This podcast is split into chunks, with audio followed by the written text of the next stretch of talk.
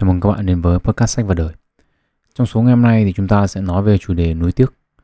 À, và những kiến thức trong podcast này thì sẽ được lấy từ cuốn The Power of Regret, tạm dịch là sức mạnh của sự nuối tiếc của tác giả Daniel H. Pink. À, ông là tác giả của cuốn When, một trong những cuốn sách à, ưa thích của tôi về thời gian và lịch sinh học.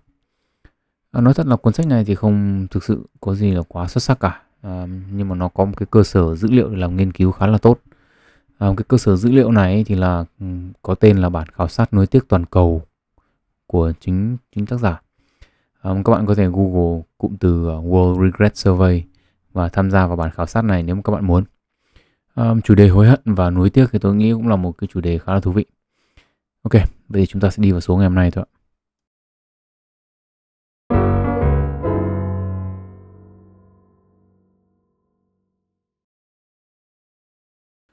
Thì đầu tiên trong số ngày hôm nay là chúng ta sẽ nói về cái định nghĩa của nuối tiếc. Nuối tiếc chính xác là gì? Um, có rất là nhiều cách để định nghĩa cái khái niệm này và tùy thuộc vào việc chúng ta nhìn nó dưới góc độ nào.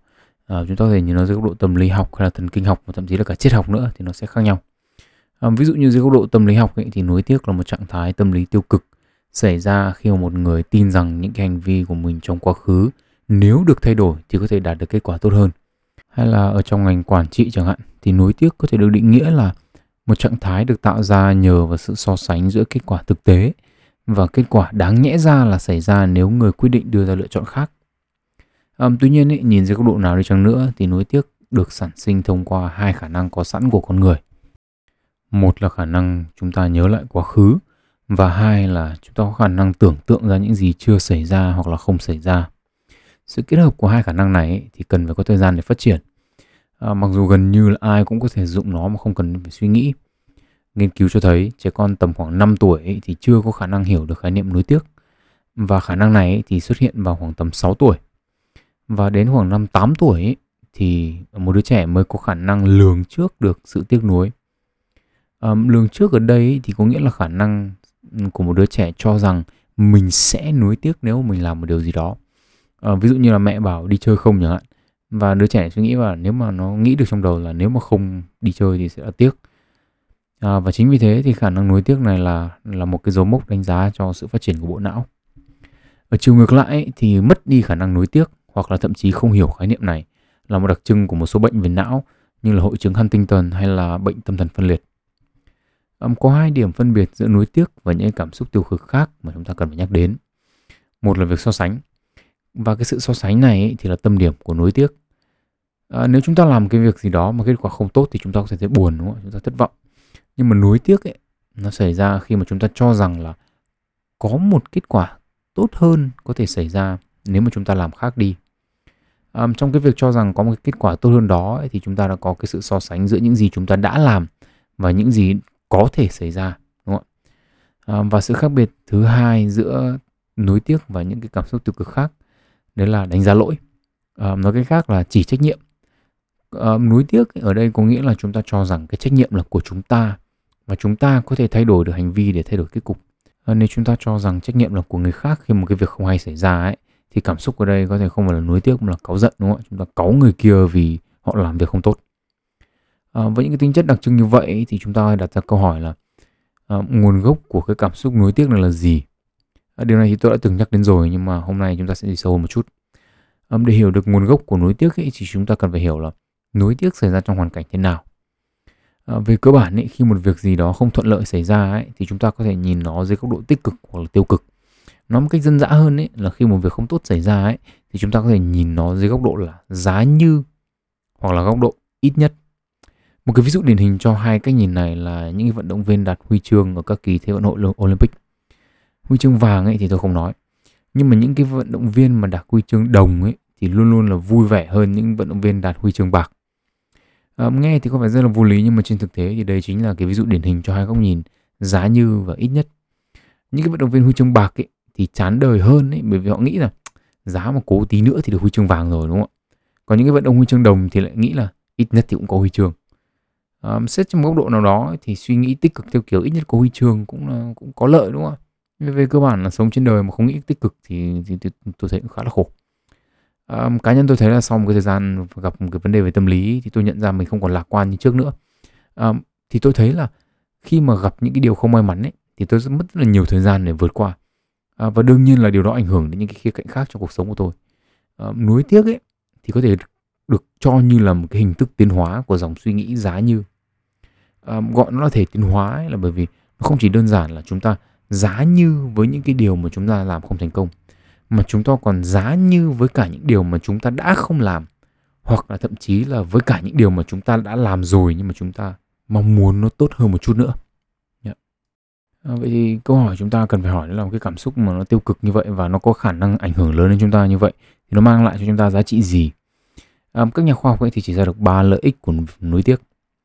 À, lợi ích đầu tiên là cái mà tôi đã từng nói đến đó là cái việc nối tiếp giúp chúng ta cải thiện cái khả năng đưa ra quyết định trong tương lai à, nghiên cứu ở trên ở những người mà phải thương lượng hàng ngày ấy, à, tức là như những người bán hàng chẳng hạn thì chỉ ra là khi mà gặp những cái trường hợp mà thương lượng ấy mà vừa đưa ra đề nghị cái mà bên mua xúc luôn ấy thì những lần sau đó những lời đề nghị thường có sự thay đổi và chỉnh sửa để có nhiều đất hơn cho việc thương lượng.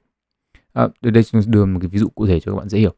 À, ví dụ như năm nay Apple ra một cái điện thoại mới chẳng hạn, nhìn mê quá, chúng ta muốn mua. À, nên chúng ta quyết định bán cái điện thoại cũ đi để mua cái điện thoại mới. Điện thoại cũ của chúng ta thì vẫn còn sang xịn mịn đúng không ạ? Không có vết xước gì cả. Nên chúng ta quyết định để lại giá 11 triệu đi. Vì vì chúng ta cần 10 triệu để mua điện thoại mới. À, để cao lên tí còn để còn mặc cả. À, ai ngờ đâu là vừa đăng lên Facebook cái là có người xúc luôn không mặc cả gì cả. Thế là tự nhiên mình cũng nghĩ, ô thế là mình để rẻ quá à? Đúng không ạ? Thế là chúng ta rút kinh nghiệm lần sau, tức là thì chúng ta để cao hẳn lên, xong mặc cả xuống là vừa để con số 11 nó có vẻ hơi ít. Thế thì về cơ bản ấy, đây chính là nguyên nhân là vì sao một cái cảm xúc tiêu cực như nuối tiếc ấy thì vẫn còn được giữ lại với loài người chúng ta trong suốt cái quá trình tiến hóa. Vì đơn giản là chúng giúp chúng ta cải thiện cái khả năng đưa ra quyết định. À, đi kèm với việc khả năng đưa ra quyết định tốt hơn ấy, là việc nuối tiếc giúp chúng ta cải thiện kết quả cho những cái, cho những cái quyết định đó tốt hơn. À, nghiên cứu trong phòng thí nghiệm ấy, với những người giải đố thất bại cho thấy nếu mà đặt họ vào trạng thái giá như tức là nuối tiếc đấy thì những câu đố sau họ làm tốt hơn hẳn những người được đưa vào trạng thái ít nhất. Nói một cách cơ bản là những người mà nuối tiếc ấy là họ làm chưa được tốt thì họ sẽ dành thời gian suy nghĩ về việc mình đã làm để họ có thể đạt được kết quả tốt hơn ấy thì họ sẽ làm tốt hơn những người lạc quan và cho rằng mình làm thế cũng được rồi. Um, kết quả này ấy, thì cũng được tìm thấy ở những người chơi bài, tức là một hoạt động mang tính chất đèn đỏ, chứ không chỉ thuần túy là dựa trên kỹ năng như là giải đố À, và thậm chí là cái kết quả này cũng được làm lại ở trên cả những nhà khoa học. Ở đây thì chúng ta cũng phải cần lưu ý là nuối tiếc mà kéo dài quá ấy, thì không chắc là đã những cái lần sau mà đã đưa ra được quyết định tốt hơn. À, lợi ích cuối cùng mà các nhà khoa học tìm được của nuối tiếc ấy, là một cái điều mà tôi cũng chưa bao giờ nghĩ đến. À, đấy là việc nuối tiếc ấy, thì làm cho cuộc sống có ý nghĩa hơn. À, bản khảo sát nuối tiếc toàn cầu ấy, thì cho rất là nhiều ví dụ về cái lợi ích này. À, một cái ví dụ như này Ờ, một nhà nghiên cứu sức khỏe hành vi 29 tuổi có tên là Abi thì nói rằng là tôi rất tiếc đã không dành nhiều thời gian chơi với cả ờ, ông bà mình khi mình còn nhỏ vì tôi không thích sự hiện diện của họ trong nhà mình. Ờ, và bây giờ thì tôi sẵn sàng làm mọi thứ để có lại quãng thời gian đó. Một trong những ký ức mà Abi có với bà của mình ý, là khả năng làm bánh của bà. Cô nói nếu cả cuộc đời bạn ăn toàn thứ bánh vô vị thì bạn sẽ cho rằng bánh ăn nó rất là chán. Nhưng mà nếu mà bạn ăn bánh của bà tôi làm ấy thì cuộc đời bạn sẽ sang một trang khác. Và có lẽ là ôm theo niềm đam mê làm bánh của bà ấy thì Abi nói rằng là cuộc đời tôi trở nên thú vị hơn với những nuối tiếc. Tôi luôn nhớ vị đắng của sự nuối tiếc. Và khi đó ấy, thì những điều ngọt ngào sẽ trở nên ngọt ngào hơn. À, đọc đến đây thì tôi lại nhớ đến à, bà nội của mình. À, bà tôi ngày xưa thì hay làm bánh. À, tôi và bà thì trùng ngày sinh nhật với nhau. Và cứ như thế thì cứ mỗi lần sinh nhật tôi thì bà lại làm bánh cho cả hai bà cháu. À, nhưng mà thú thật là thời đó tôi chẳng thích ăn bánh bà làm một tí nào cả. À, và lúc còn nhỏ thì tôi thích được ăn bánh kem mùa ngoài hàng hơn, tôi thấy nó ngon hơn, trẻ con mà. À, và nếu tôi không nhầm thì đã có một cái năm mà mà biết bà làm bánh là tôi lại gào khóc ừ, ầm ĩ lên à, về cái việc là mua bánh ở ngoài hàng cơ chứ không ăn bánh bà làm đâu. À, nói thật là cho đến giờ phút này nghĩ lại tôi vẫn cho rằng bánh bà tôi làm cũng ừ, bình thường không xuất sắc lắm. À, nhưng mà có lẽ là ở đâu đó tôi có một cái sự nuối tiếc là là mình đã nói ra cái điều đó Ờ, ừ thì đương nhiên lúc đó mình là trẻ con thì cũng chẳng biết suy nghĩ là gì. À, cũng phải lớn lớn rồi thì mới coi trọng cái tấm lòng nhiều hơn là miếng ăn. Nhưng mà ở đâu đó cũng có một cái cái sự nuối tiếc nhẹ. À, nhìn chung ý, thì nuối tiếc là một cái cảm xúc khá là phổ biến. À, trong cái nghiên cứu với gần 5.000 người được hỏi ý, thì có khoảng 40% thường nhìn lại cuộc đời và ước rằng là họ đã làm một điều gì đó khác đi. Và có khoảng hơn 20% là làm làm cái việc đó nhìn lại cuộc đời mình ý, ờ, một cách thường xuyên. Uh, nối tiếc căn bản với con người đến mức ấy, là nhiều nhà nghiên cứu đến từ các lĩnh vực khác nhau ấy, thì cùng đưa ra một cái kết luận đó là sống ấy, là việc tích lũy những cái nối tiếc.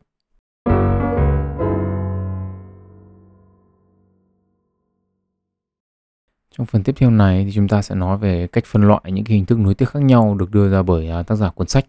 Cụ thể thì tác giả Daniel Pink cho rằng là có bốn cái loại nối tiếc chính trong hàng chục nghìn những cái nối tiếc khác nhau được nói đến trong cái bản khảo sát toàn cầu của ông.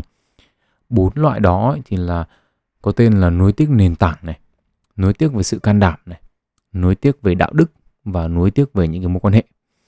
Đầu tiên là chúng ta sẽ nói về nối tiếc nền tảng. Nối tiếc nền tảng đến từ sự thất bại trong việc nhìn xa trông rộng ở đây thì tác giả lấy ví dụ là chuyện về chú cào cào và đàn kiến trong tập truyện ngụ ngôn Aesop. Câu chuyện thì rất là đơn giản.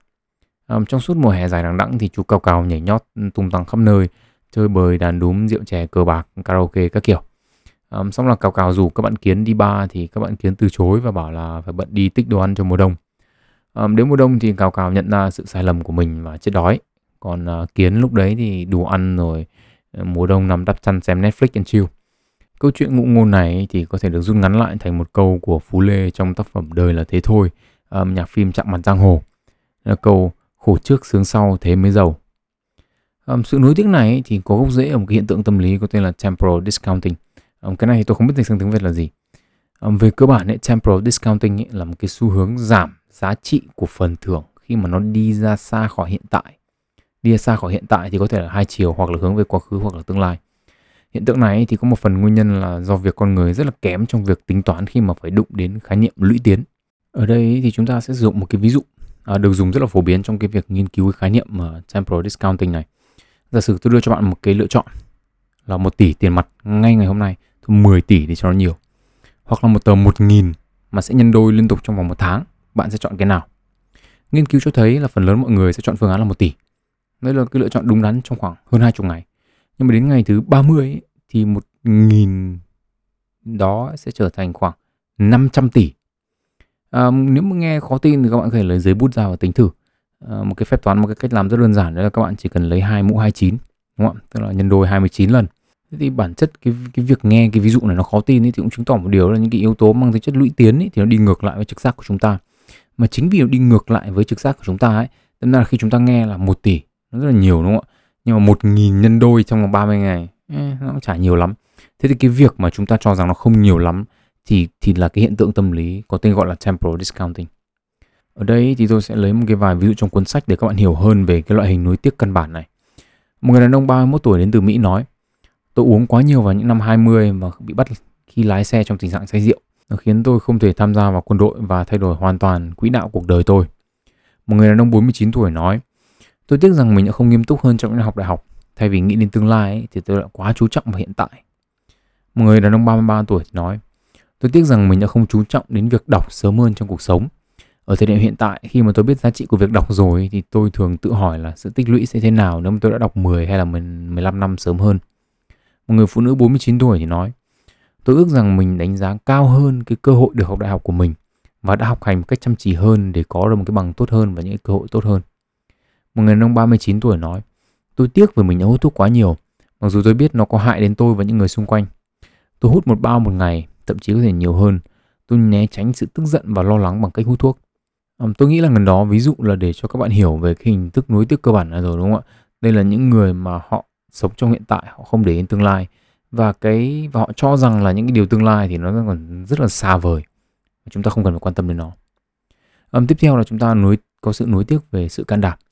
Cụ thể là những nối tiếc này xảy ra khi mà chúng ta chọn phương án an toàn thay vì một cái lựa chọn rủi ro hơn hoặc chỉ đơn giản là chúng ta né tránh sự thay đổi có thể vì nó quá lớn hoặc nó quá khó với chúng ta ở đây chúng ta có thể đến với một cái vài ví dụ về hình thức nối tiếc này một người phụ nữ 56 tuổi thì nói tôi không dành thời gian để tìm tiếng nói riêng cho mình cho đến khi có con và trở thành tiếng nói cho nó trước đó đặc biệt là khi ở trường tôi không bao giờ nói gì trong lớp khi nhìn thấy bạn bè mình bị bắt nạt tôi không biết cách lên tiếng tại thời điểm đó Tôi ước rằng mình đã không im lặng như thế.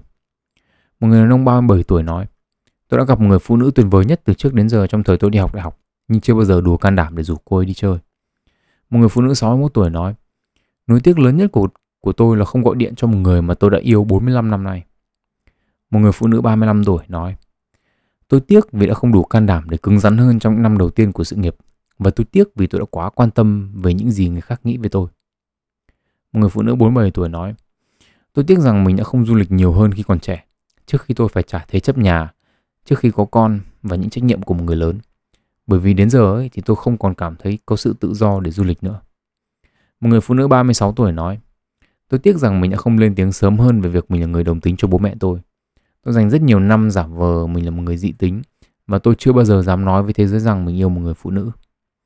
Ví dụ cuối cùng tôi muốn nói đến là của một người đàn ông 44 tuổi.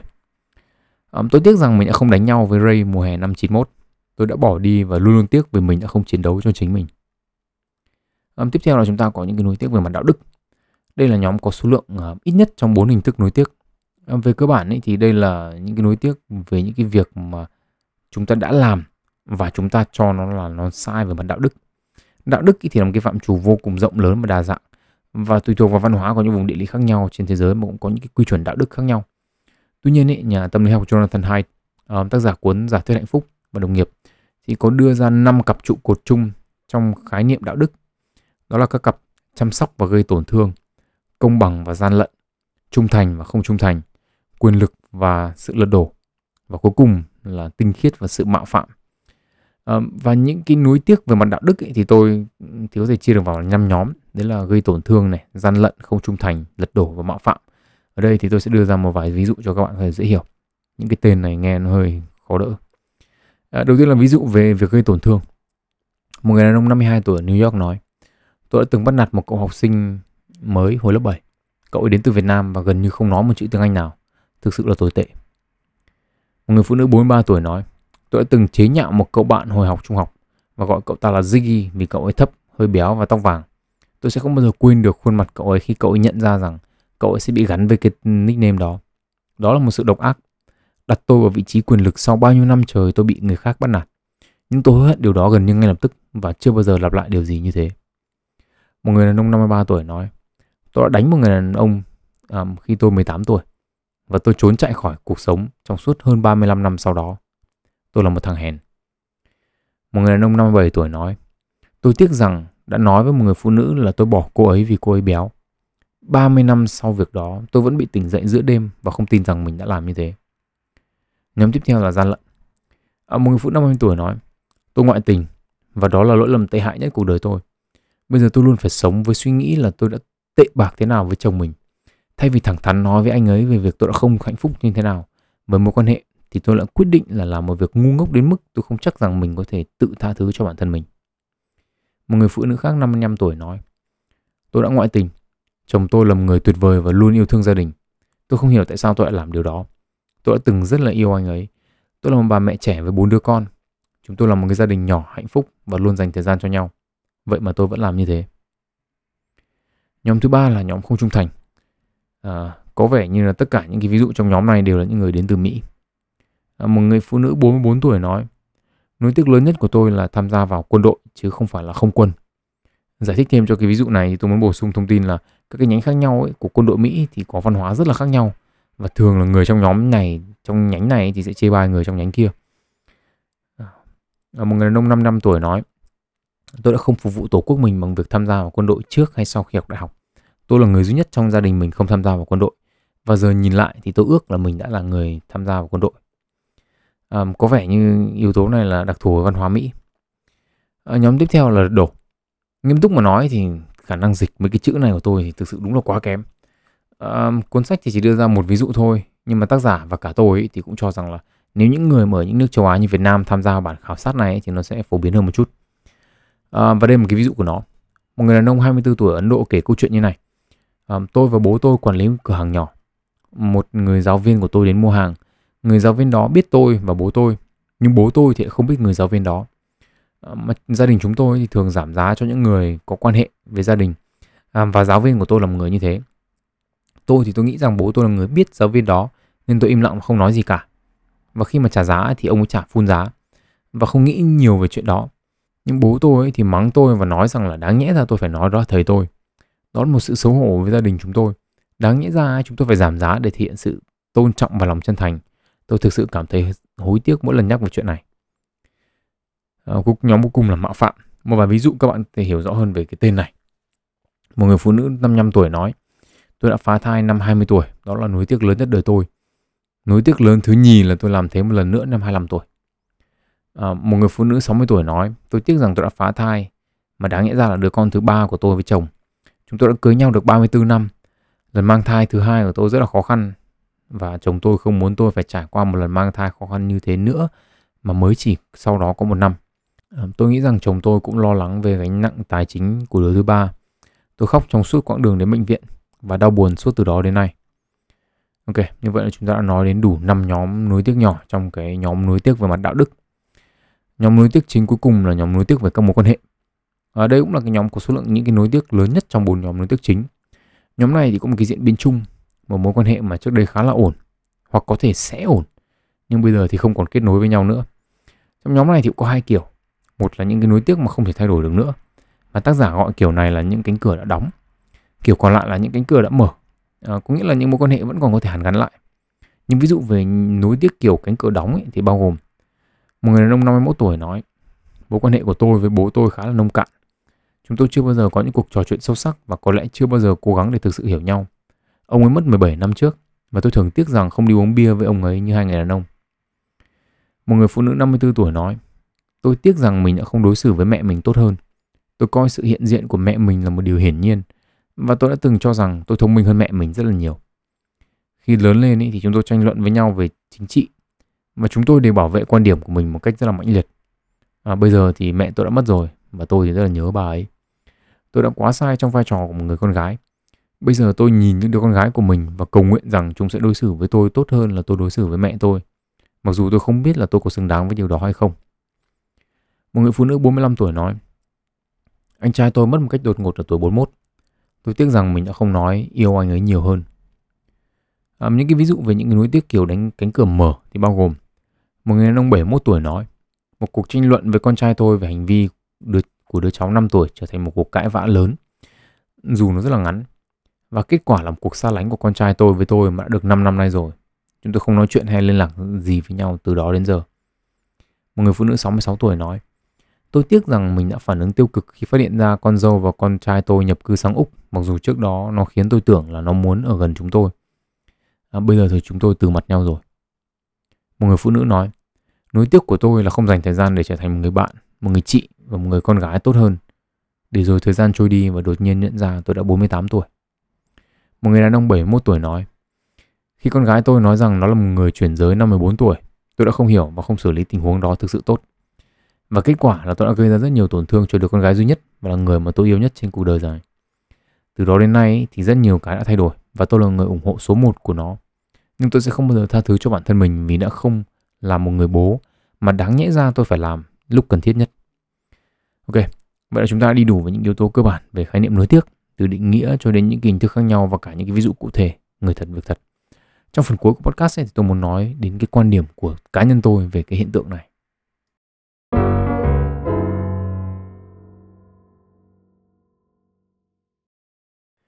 khi mà đọc cuốn sách này ấy, thì tôi thấy là cái việc chia nối tiếc ra thành những cái nhóm khác nhau có vẻ hơi không cần thiết. Chưa kể là với tôi ấy, thì nó không hợp lý lắm. Cá nhân tôi khi nghĩ về nối tiếc ấy, tôi chỉ thấy có hai loại thôi. Đơn giản.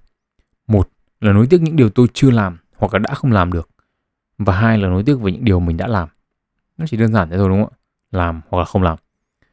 Mà tôi thì tôi thấy tôi cũng khá là giống những người khác. Đấy là phần lớn những cái điều nối tiếc của tôi ấy là những điều mà tôi chưa làm hoặc là không làm được nuối tiếc về những điều mà tôi làm thì có lẽ là chỉ có một hai điều mà khiến tôi thực sự nối tiếc mà thôi.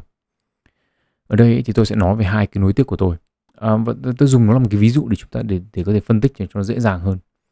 Cái tiếc nuối lớn nhất về cái điều mà tôi không làm được ấy là học để làm bác sĩ.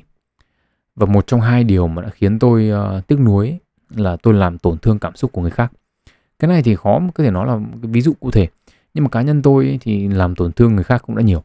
À, và chủ yếu là góc độ cảm xúc thì ở trong cái văn cảnh này thì chúng ta chỉ cần dừng ở đó để chúng ta có thể phân tích à, để các bạn có thể hiểu góc nhìn của tôi thôi không cần thiết là phải đi vào à, cụ thể xem mà tôi đã làm tổn thương những ai và như thế nào đầu tiên là hãy nói về việc tôi không làm được học để làm bác sĩ à, tại thời điểm đi học ấy, thì tôi chẳng bao giờ nghĩ đến việc học bác, học để làm bác sĩ cả lý do vì sao Đơn giản là vì tôi học kém. Trong suốt 12 năm học ấy, thì tôi được học sinh giỏi năm lớp 1, lớp 6 và lớp 7. Còn lại là học sinh tiên tiến và trung bình. Tôi học à, môn sinh thì rất là tốt. Ờ, nó là một trong những cái môn mà tôi thích nhất trong những cái môn khoa học trong trường. à, và đặc biệt là tôi rất là thích ừ, sinh học lớp 8 khi mà học về các định luật của Mendel. à, nhưng mà tôi lại học rốt hóa. Nếu mà không muốn nói là rất rốt hóa. à, giỏi sinh nhưng mà rốt hóa thì không thể học làm bác sĩ được đúng không?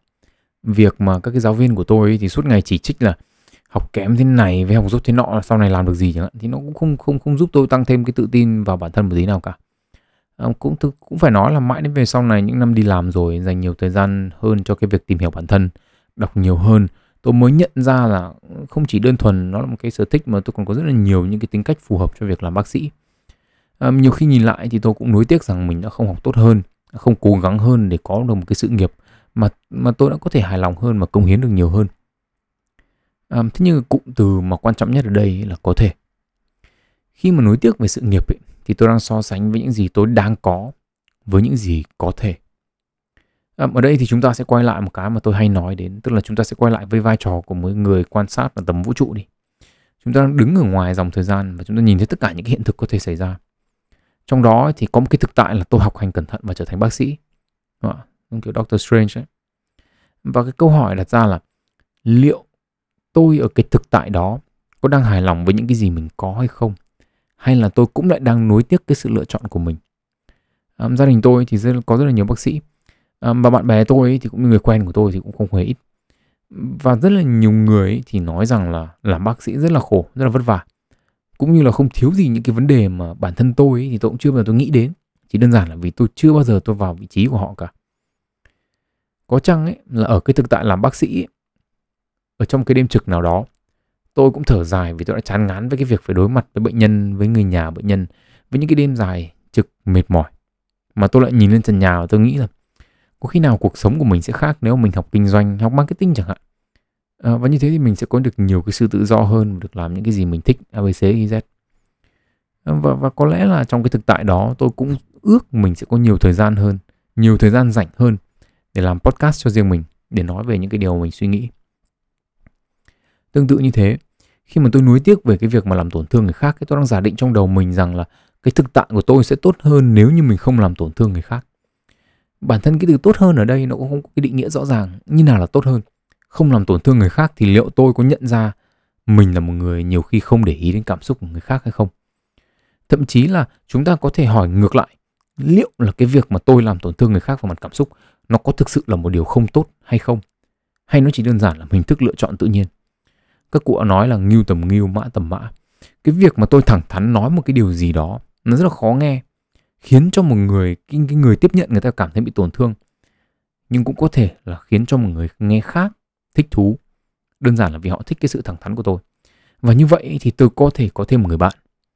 Và như thế chúng ta lại quay lại ở góc độ một người quan sát tầm vũ trụ ấy, thì trong vòng quay cuộc sống này chúng ta nhận ra rằng là có những câu nói với người này thì chúng ta có thể gây ra tổn thương nhưng cũng câu nói đó cũng hoàn cảnh đó ở một cái thực tại khác khi chúng ta nói với một người khác ấy, thì chúng ta đã trở thành những người bạn.